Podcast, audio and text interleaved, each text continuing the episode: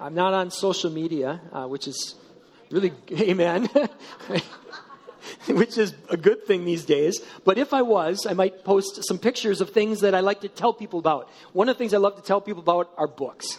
I, I just am a fan of great books. And, and one of the books that we've recommended for this series is by a guy named N.T. Wright. And these were first recommended to me, this series of commentaries about you know, the New Testament were first recommended to me by intern Nick. Some of you guys might remember intern Nick. There's this young man from Bethel Seminary. They asked us to coach him for a while, and uh, it was an honor to do so. And, and he introduced me to these great commentaries that have these great insights into Scripture. And so, do we have a picture of that one? We already put up there the N.T. Wright books. We, we, I love recommending those. I, they're, they're too good to keep to ourselves. And maybe you've got a favorite author, or you've got a favorite book, or you've got a favorite series that you love to tell others about because it's so good. Well, here's another picture from In and Out Burger. Anyone ever been to In and Out Burger before? All right, if you've been there, how many of you have told others about In N Out Burger? Yeah, it's, it's this fun little place. You, you find them out on the West Coast, they do a great job. And it's fun to tell others about it. And maybe you've got a favorite restaurant. Maybe it's a chain, maybe it's a little mom and pop place, or, or some place that you love to tell others about because it's such great food or such great experience. Got another picture here.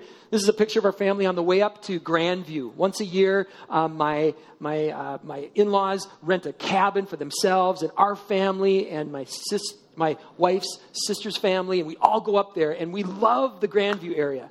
So much fun stuff to do at the lodge. We love going to the Chocolate Ox. We love playing uh, mini golf at, the, at that Pirates Cove. There's just so many great things and maybe you've got a place, a resort, or, or, or some place like Grand Marais or Duluth or someplace in Wisconsin or Michigan where you love to tell others about because it has so much great stuff to it. All right, well, my youngest daughter and I, we love to fish. We love to fish. She's like, no! That's right. She gets five bucks every time I use their, um, them in an illustration here. So we love to fish from back in the day. And one, our favorite fishing guide, one of our favorite fishing guides is our own Mark Johnson. He grew up on Lake Josephine. And one of the reasons we love to go there is because he can always find where the fish are. And so maybe you've got something like that too that you just love, love, love to do. All right. Many of you will recognize the background from this one. Andrew, you're safe now. You're not in this picture here. Thanks.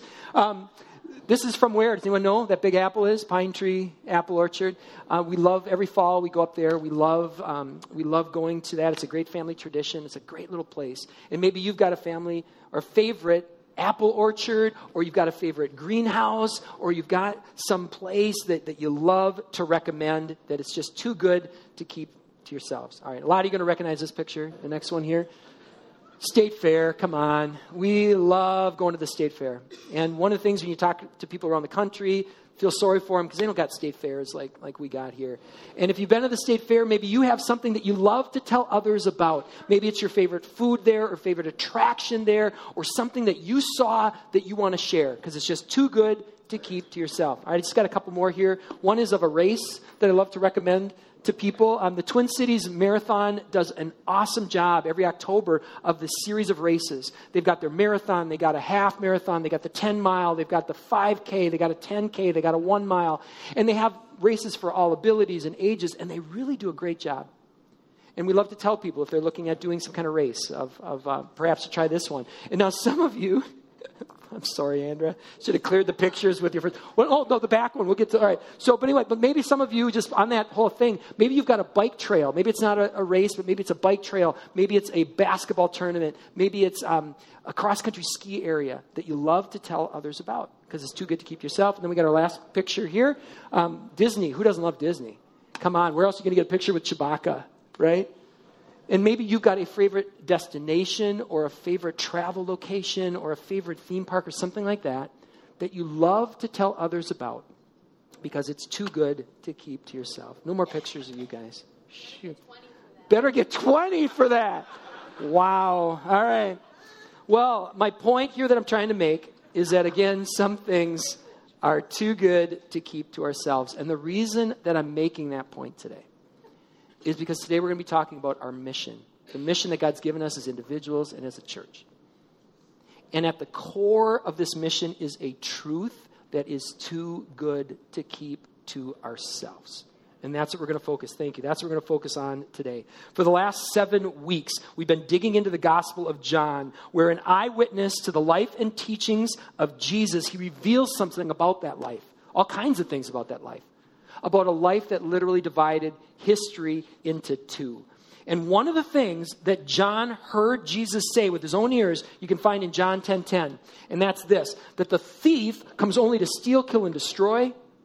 But Jesus said, I have come that they might have life and have what kind of life? Abundant life.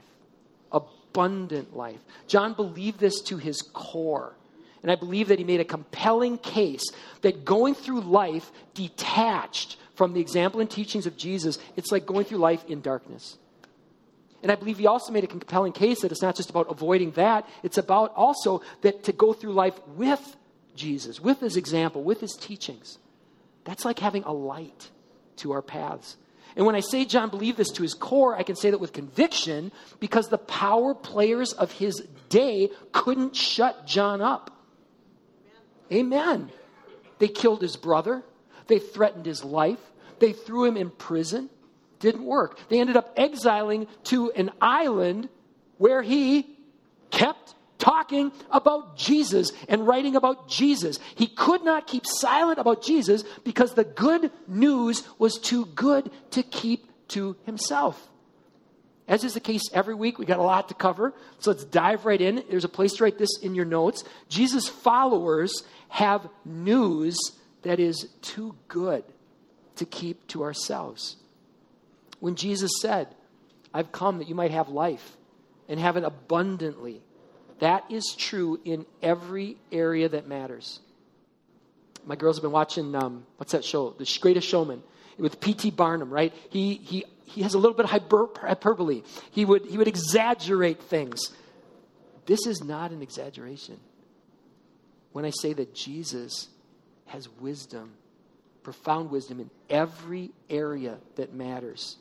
For example, I've been mentioning this for the last couple weeks that every year what we try to do is we, we try to get feedback from you guys to say, of all the things we could talk about, what would you want us to talk about most? What scriptures do you want us to dive into? What topics do you want us to, to take on? And by far, nothing was even close. Anxiety is, was at the top of the list. People are saying, let's, let's press into that as a church. What can we do about anxiety? It, it has hit epidemic proportions in our culture. Our, our nation has never been experiencing the levels of, of anxiety that people are experiencing right now. So, this summer, in July, we're going to talk, take this topic head on. And I am so jazzed for this series. I'm starting to do my pre reads so that we can try to get the breakdown for how we're going to take on this huge topic. And so, I'm doing my pre reads. And one of the things that has me so jazzed is as I'm reading books like this one that, ta- that try to address anxiety from a medical and clinical standpoint, what they are saying, it, it doesn't just do this with the scriptures, it, the scriptures are foundational for this. And what's so interesting to me is here's a book that came out in 2017. And you take a scripture like the book of Philippians, 2,000 years earlier, they were proclaiming these truths. 2,000 years earlier. And here's one thing that's interesting about the book of Philippians the author of the book of Philippians, which addresses anxiety head on, mentions Jesus every 2.5 verses. Jesus has answers. Jesus has answers to our struggles with anxiety and so much more. One of the greatest sources of anxiety among adults right now are the trends that we're seeing in young people along with all the pressures that we faced when we were teens regarding peer pressure, sexuality, substance abuse, media, these teens are experiencing record levels of stress and anxiety and loneliness and depression. And just this week, there was another tragic death of a Mounds student that many people in our church knew. When Jesus walked among us, most scholars believe that his disciples, the one that he called, the people that he invested most, most in, they were teenagers or on the really young end of young adult. And John was probably the youngest. I'm going to be taking several weeks off this spring. Some traditions call it a sabbatical. Covenant refers to it as a ministry renewal leave. And when I get back, I'm so excited for the series that we're going to do in June because Pastor Dan and Pastor Jason and myself, we're going to team up and we're going to do a series on what the Word says about how can we help the next generation. What can we do? Because what Jesus did worked. What he did worked. He was able to inspire these young people to a compelling vision that didn't just change them, it changed the world. Once again, Jesus has so much to teach us about the issues that matter most. On Tuesdays, on Tuesdays, almost every Tuesday, we gather as a staff down in the church basement and we pray for you. Our church base, our office basement. We pray for you guys. Uh, those connection cards, we pray for you by name, by need. And as we pray for marriages that are struggling, as we pray for people who are facing health and financial issues, as we pray for those who are seeking wisdom and guidance, as we pray for those who've recently lost loved ones, there is not an issue that we pray for for which Jesus does not provide hope. Again, that is not hyperbole, that is not exaggeration. There is not an issue that we pray for for which Jesus doesn't provide hope. In a nation like ours, it is so easy to forget how good the good news is. I, I, I, was just struggling for an example, and here's the best I could come up with. It's like this In our nation, we've got clean water, at least most of us, we've got access to clean water, almost an unlimited supply as an individual. We have so much clean water that we can use it to wash our cars. Think about that for a second in a world where some people they walk six miles to be able to get clean water. And even that water is not clean. So now imagine this. Imagine if you in your home, you had this clean water, but your neighbors didn't. They didn't have access, and your friends and your family around you didn't have access to clean water. Wouldn't you want to share your clean water with them? Right? We can forget we have got this living water. And again, I don't say that as a cliche. This is truth. We've got this living water, and we forget how good that good news is. That we can share. We've got the Spirit living in us and guiding us and comforting us and helping us to navigate life. Are there people that need that? Yeah, we all do. When Jesus stepped into our broken world, our broken world was able to see with their own eyes that our creator, creator cares. It's in the book of John that we find these words that have been translated into more languages than any other words in human history. For God so loved the world that he gave his only one, one and only Son, that whoever believes in him should not perish but have everlasting life. For God so loved the world. He loved the world. He's on a mission. He came to seek and save those who were lost. He came to redeem and restore what was broken. And again, to say Jesus is the answer to the brokenness, that sounds cliche to so many of us, but it is the truth. Every area of brokenness that I can think of racial tension, poverty and injustice, men treating women like objects, political polarization all of these would be alleviated if people would follow the example and teachings of Jesus. That is not true of other leaders. But of Jesus, it is. If everyone followed that example, followed that teaching, all those things would be alleviated.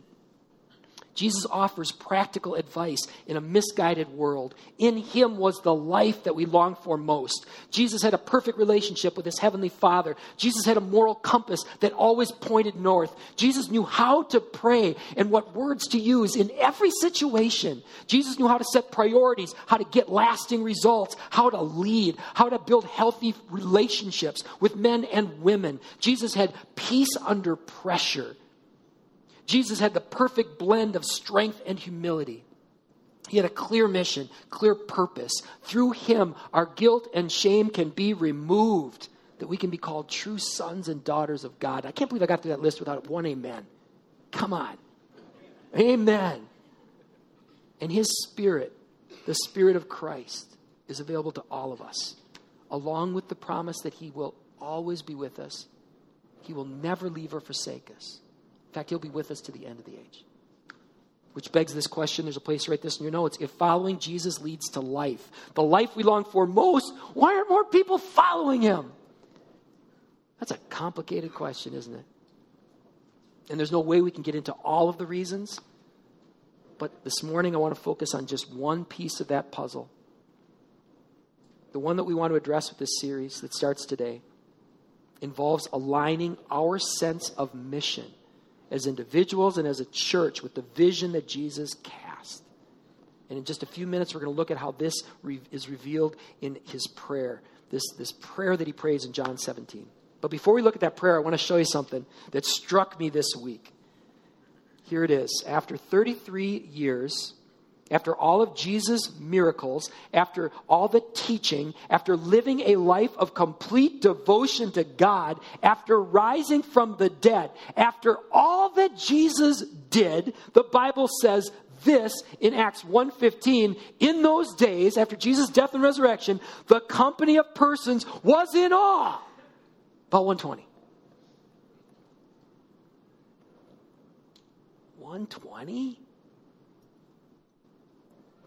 Doesn't that strike anybody else? After the Son of God steps into the world, teaches like nobody taught before, does these miracles that you had to work really hard to deny. After three years of that, the company of persons wasn't all about 120. The fruit of Jesus' 33 years of ministry at the epicenter of the Christian movement was about how many? 120. Now, here's where my mind started to go to some interesting places. There was one shepherd for about 120 people. And that number caught my attention from a pastoral perspective because 120 is about the maximum number that one pastor, one shepherd can care for. When they study these kind of things, they start to find that about 120 plus or minus is that's how much that one person can care for. The median size of churches in the United States is about 75. If you want to grow beyond 120, you've got to do things differently. The way you do things has to change. If you really care for caring for people, you have to start creating smaller spans of care. Follow this. Jesus developed 12 disciples. One disciple for how many people? 10. Best practices for small groups. About 10 people. Interesting. That's about the upper range of adults that a small group leader can care for. Now, this number 120 gets even more interesting, at least to me. Jesus once told a parable about seed and soil and bearing fruit. When his 12 disciples said, Would you explain this thing to us? Jesus said that the seed was the Word. In the book of John, who is the Word? It's Jesus himself, right? Here's what Jesus says then in answer to their question about tell us what this all means the seed, the soil, bearing fruit. What does all this mean? Jesus says, Matthew 13, 23, as for what was sown in good soil, this is the one who hears the word and understands it. He indeed bears fruit and yields, in one case, what? A hundredfold. In another 60, in another 30. Now, again, stay with me. This is really cool. What is the top end yield for a really, really, really good seed? Hundredfold. By the end of his ministry, the company of persons was about 120. Jesus had set an example for the upper edge of a high yield life and bumped it up by another 20%. But Jesus did far more than that. He did far more than welcome 120 people into the kingdom of God. Each of these 120 were like a seed themselves. They were like a seed themselves with the potential to bear fruit.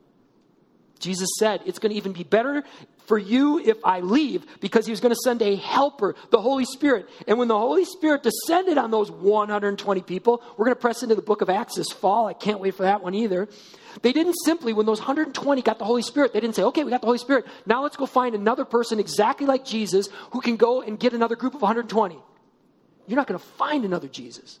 That's not what they discovered. When the Holy Spirit came upon them, they began to realize they were the new body of Christ. Each person embodied certain characteristics of Jesus. And when they came together, they were greater than the sum of the parts. And 120 became 3,000, which means, as individuals, each individual had an average lower yield than Jesus. Jesus had a hundredfold yield. The rest had a low end of the 30 to 60. They had about a 30 fold yield. But here's the thing with their 30 fold yield, they had about 30 times more people that were welcomed into the kingdom of God. Now, today, there's an estimated 2 billion people who claim to be followers of Jesus.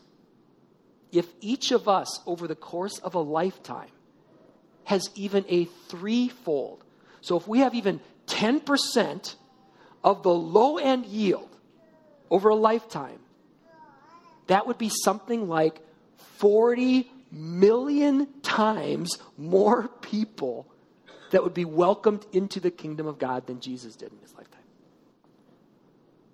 If I did my math right. Wow. This was Jesus' vision all along to live out his mission through us. Before we close this morning, we're going to look at a portion of a prayer that Jesus prayed on the night of his betrayal. This prayer comes right before, in John, this prayer comes right before Jesus goes out to a garden where he's arrested. This is it. This is the last thing that happens before Jesus is arrested in the book of John. You can learn a lot from somebody by how they pray, can't you? And we're about to see insights into the heart of God in this prayer. So if you have your Bibles with you, turn with me, please, to John chapter 17. And we're first going to look at verse 18, then we're going to back up and, and hit this with a running start. We don't have much time, so we're going to have to go really fast, but, but here's what it says. I also want to let you know, too, if you don't have a Bible at home, we'd love for you to take one home free today. We keep a stack of them right there on the table. Please take one absolutely free as a gift to you. Here we go John chapter 17, verse 18. These are the words of Jesus in a prayer that he's praying for his disciples and for the world. He says to God, his Father, as you sent me into the world, so I have sent them into the world. That was plan A, right from the beginning. As the Father sent the Son, the Son is now sending us. N.T. Wright, one of the reasons we recommend his book all the time is because he says stuff like this The world remains the object of God's saving love, the reason that Jesus died. He was sent into it by the Father, who now sends who? Us. Again, I wish we had more time to go through this whole prayer together. I want to encourage you, if you've read it before, read it again. If you've never read it before, I want to encourage you to read it it provides even more insight into just how good the good news is. Here's just a sampling. If we back up to verse 6 from chapter 17, Jesus says, I've manifested your name to the people whom you gave me out of the world. Yours they were, and you gave them to me, and they have kept your word. Now they know that everything you've given me is from you. For I have given them the words that you gave me, and they received them, and they've come to know the truth that I came from you, and they have believed that you sent me. Let's jump ahead to verse 12. While I was with them, I kept them in your name, which you had given me. I have guarded them. And not one of them had been lost except the son of destruction, that the scripture might be fulfilled. A very interesting study to do sometime would be to contrast Peter and Judas. Because the word says that Satan entered into Judas, Judas went out into darkness, and he was destroyed on every level.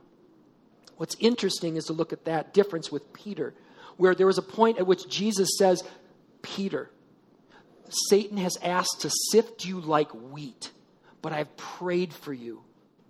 And to look at what happened when Peter was sifted by the devil himself like wheat, why did he not end up in destruction? Because Jesus promised if you are part of his flock, no one, not Satan himself, can snatch you from his hand.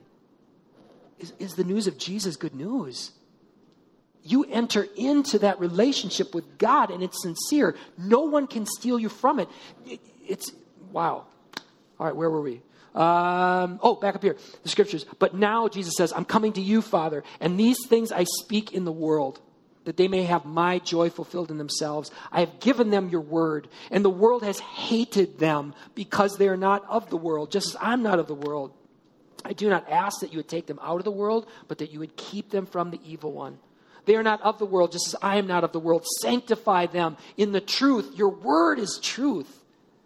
You have sent me into the world, and I've sent them into the world. For their sake, I consecrate myself that they may also be sanctified in the truth. Again, there's so much here about a good shepherd from whom no one can be taken, and important warnings that we should expect to have haters. In fact, one of the warning signs is if you've got no haters for the right reasons, that, that should actually be a warning sign in the life of a believer. But here's part of the prayer that I'd love for us to really embrace this morning with the time we have left. Jesus says, I do not ask for these only, referring to the 11 that were gathered in that room. I do not ask for these only, but also for those who will believe in me through their word, that they may all be one, just as you, Father, are in me and I'm in you, that they also may be in us, so that the world may believe that you have sent me. Jesus is praying for us here. He's praying for us. He prayed that we would work together as one in this mission so that the world can see with their own eyes that the life that Christ invites us to live together, it is qualitatively better. If it's not, why would you sign on? Why would you sign on? We have this opportunity to not only experience this life, but to share it with others. And we are committed as a church to be a church that steps up to that invitation. There's a place to write this in your notes. Emmanuel is committed to helping more people become more like Jesus in authentic community. Just over 10 years ago, God called us to plant a new church. He gave us a name. He blessed us with resources. He opened the doors before we knocked. And, and we had a few words back in those days that were like our compass. We said, okay, we're going to go love God, love others, and follow Jesus. We didn't have an official mission statement or vision statement. We wanted to be authentic, and we, we just we set out to do this. Not long, long after that, God gave us the phrase "experience God with us," and that became our invitation. But one of the things we struggled with over the years is the right words for our mission. We've really struggled with that. In the first 10 years, we didn't have it. I want to a, uh, send a special thanks to Jason, helping us to bring clarity to, to words that, that describe what we're about, what our mission is. And here they are. Our mission is to help more people become more like Christ in authentic community. And every one of these phrases is essential. We try to be intentional about everything we do, and the reason I'm speaking from this stand today is because it's got how many legs? Three. If you take even one of those legs away, what happens to all my good intentions? They go falling down if you take even one away. Every one of these matters. And we're committed to every one of these things. Emmanuel won't be Emmanuel if we only do one of the three, or even two of the three. Emmanuel won't be Emmanuel if we only are about trying to draw more people in, if that's it. You can draw a crowd by doing a lot of things. We hung out a sign that said free beer. We could draw a crowd, big crowd. But we wouldn't be any closer to accomplishing our mission, right? When Jesus could sense that the crowd was only there for free fish or because they heard something that they wanted to hear, go ahead and look in the scriptures. Look what Jesus did in those situations. He would say something or he'd do something that would separate the sincere seekers from the goat herd. Also, Emmanuel's not Emmanuel if the only thing we do is help individuals with their private devotional life. Because if all you have is a private devotional life, that is not authentic Christianity. If you are not in possession of a good news that is too good to keep to yourselves, that's not the real thing. You're settling for an imitation. That's not the real thing. And then the third, Emmanuel's not Emmanuel if we only try to be real together. That is such a wave right now. That is such a trend. It's all about authenticity. Absolutely. You should be authentic, for sure. But how many of you, with a show of hands, know that you can be really, really real and really, really wrong? right? Absolutely. Also, how many of you know, show of hands, how many of you know you can be really, really real and really, really unhealthy?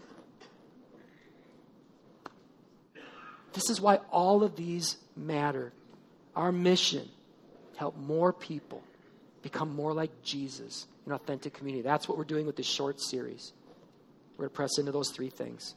We have good news that is too good to keep to ourselves. In a culture like ours, that is easy to forget. We can forget that we have got good news that can help people as they struggle with anxiety. We've got good news that can inspire the next generation. We've got good news that God wants to help people make wise decisions. We have good news that, that people can get a fresh start. A fresh start. We've got good news with the biggest thing of all that death does not get the final word. There's a good summary of what the church has been called to do in a, a book I love called When Helping Hurts. It says this the King of Kings is ushering in a kingdom that will bring healing to every last speck of the cosmos. The church is to do what Jesus did bear witness to the reality of that coming kingdom using both words and anticipatory deeds. Here's the reality when it comes to our mission. You know, we, it's always nice to say, oh, look at our mission, whatever. Here's the reality when it comes to mission. I love this quote. The church does not have a mission. The mission has a what? Isn't that true? The church does not have a mission. The mission has a church. And as much as you love to get an amen to something like that, even more importantly, what I'd love to get from all of us today is a so will I. That's the last blank we've got today. Will you commit to a so will I life? Here's what I mean by that. Had those 120 people kept the good news to themselves, the Jesus movement would have theoretically died with them.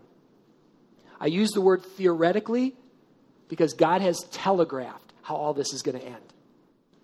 This is all going to end with people from every tongue, every tribe, every nation welcomed into the kingdom of God. Amen. Amen. Regardless, right? If, if you're going to be in on this or not, it's going to happen because God promised it's going to happen. You got the choice. Are you going to be a part of it or not? Are you going to be a part of it or not? Will you have a so will I life? The good news is too good to remain a secret. Creation itself is crying out. If we keep silent, right, the rocks will cry out. They're crying out all around us. And I want to invite the worship band to come up, and they've got this amazing song. It is a song that reminds us that God was there at the beginning of time, and when He spoke, galaxies were formed. God's creation cries out that God is real and God is good. And every sunrise and every sunset and every charcoal fire testifies to that. And we have a decision to make. Are we going to testify to that too? Let's pray. Father, I pray, we pray that you would speak to us. Open our eyes as we look at these images of your creation and this amazing poetry set to music. Open our eyes and our ears that we may come away from this moment fired up to share the good news. In Jesus' name, amen.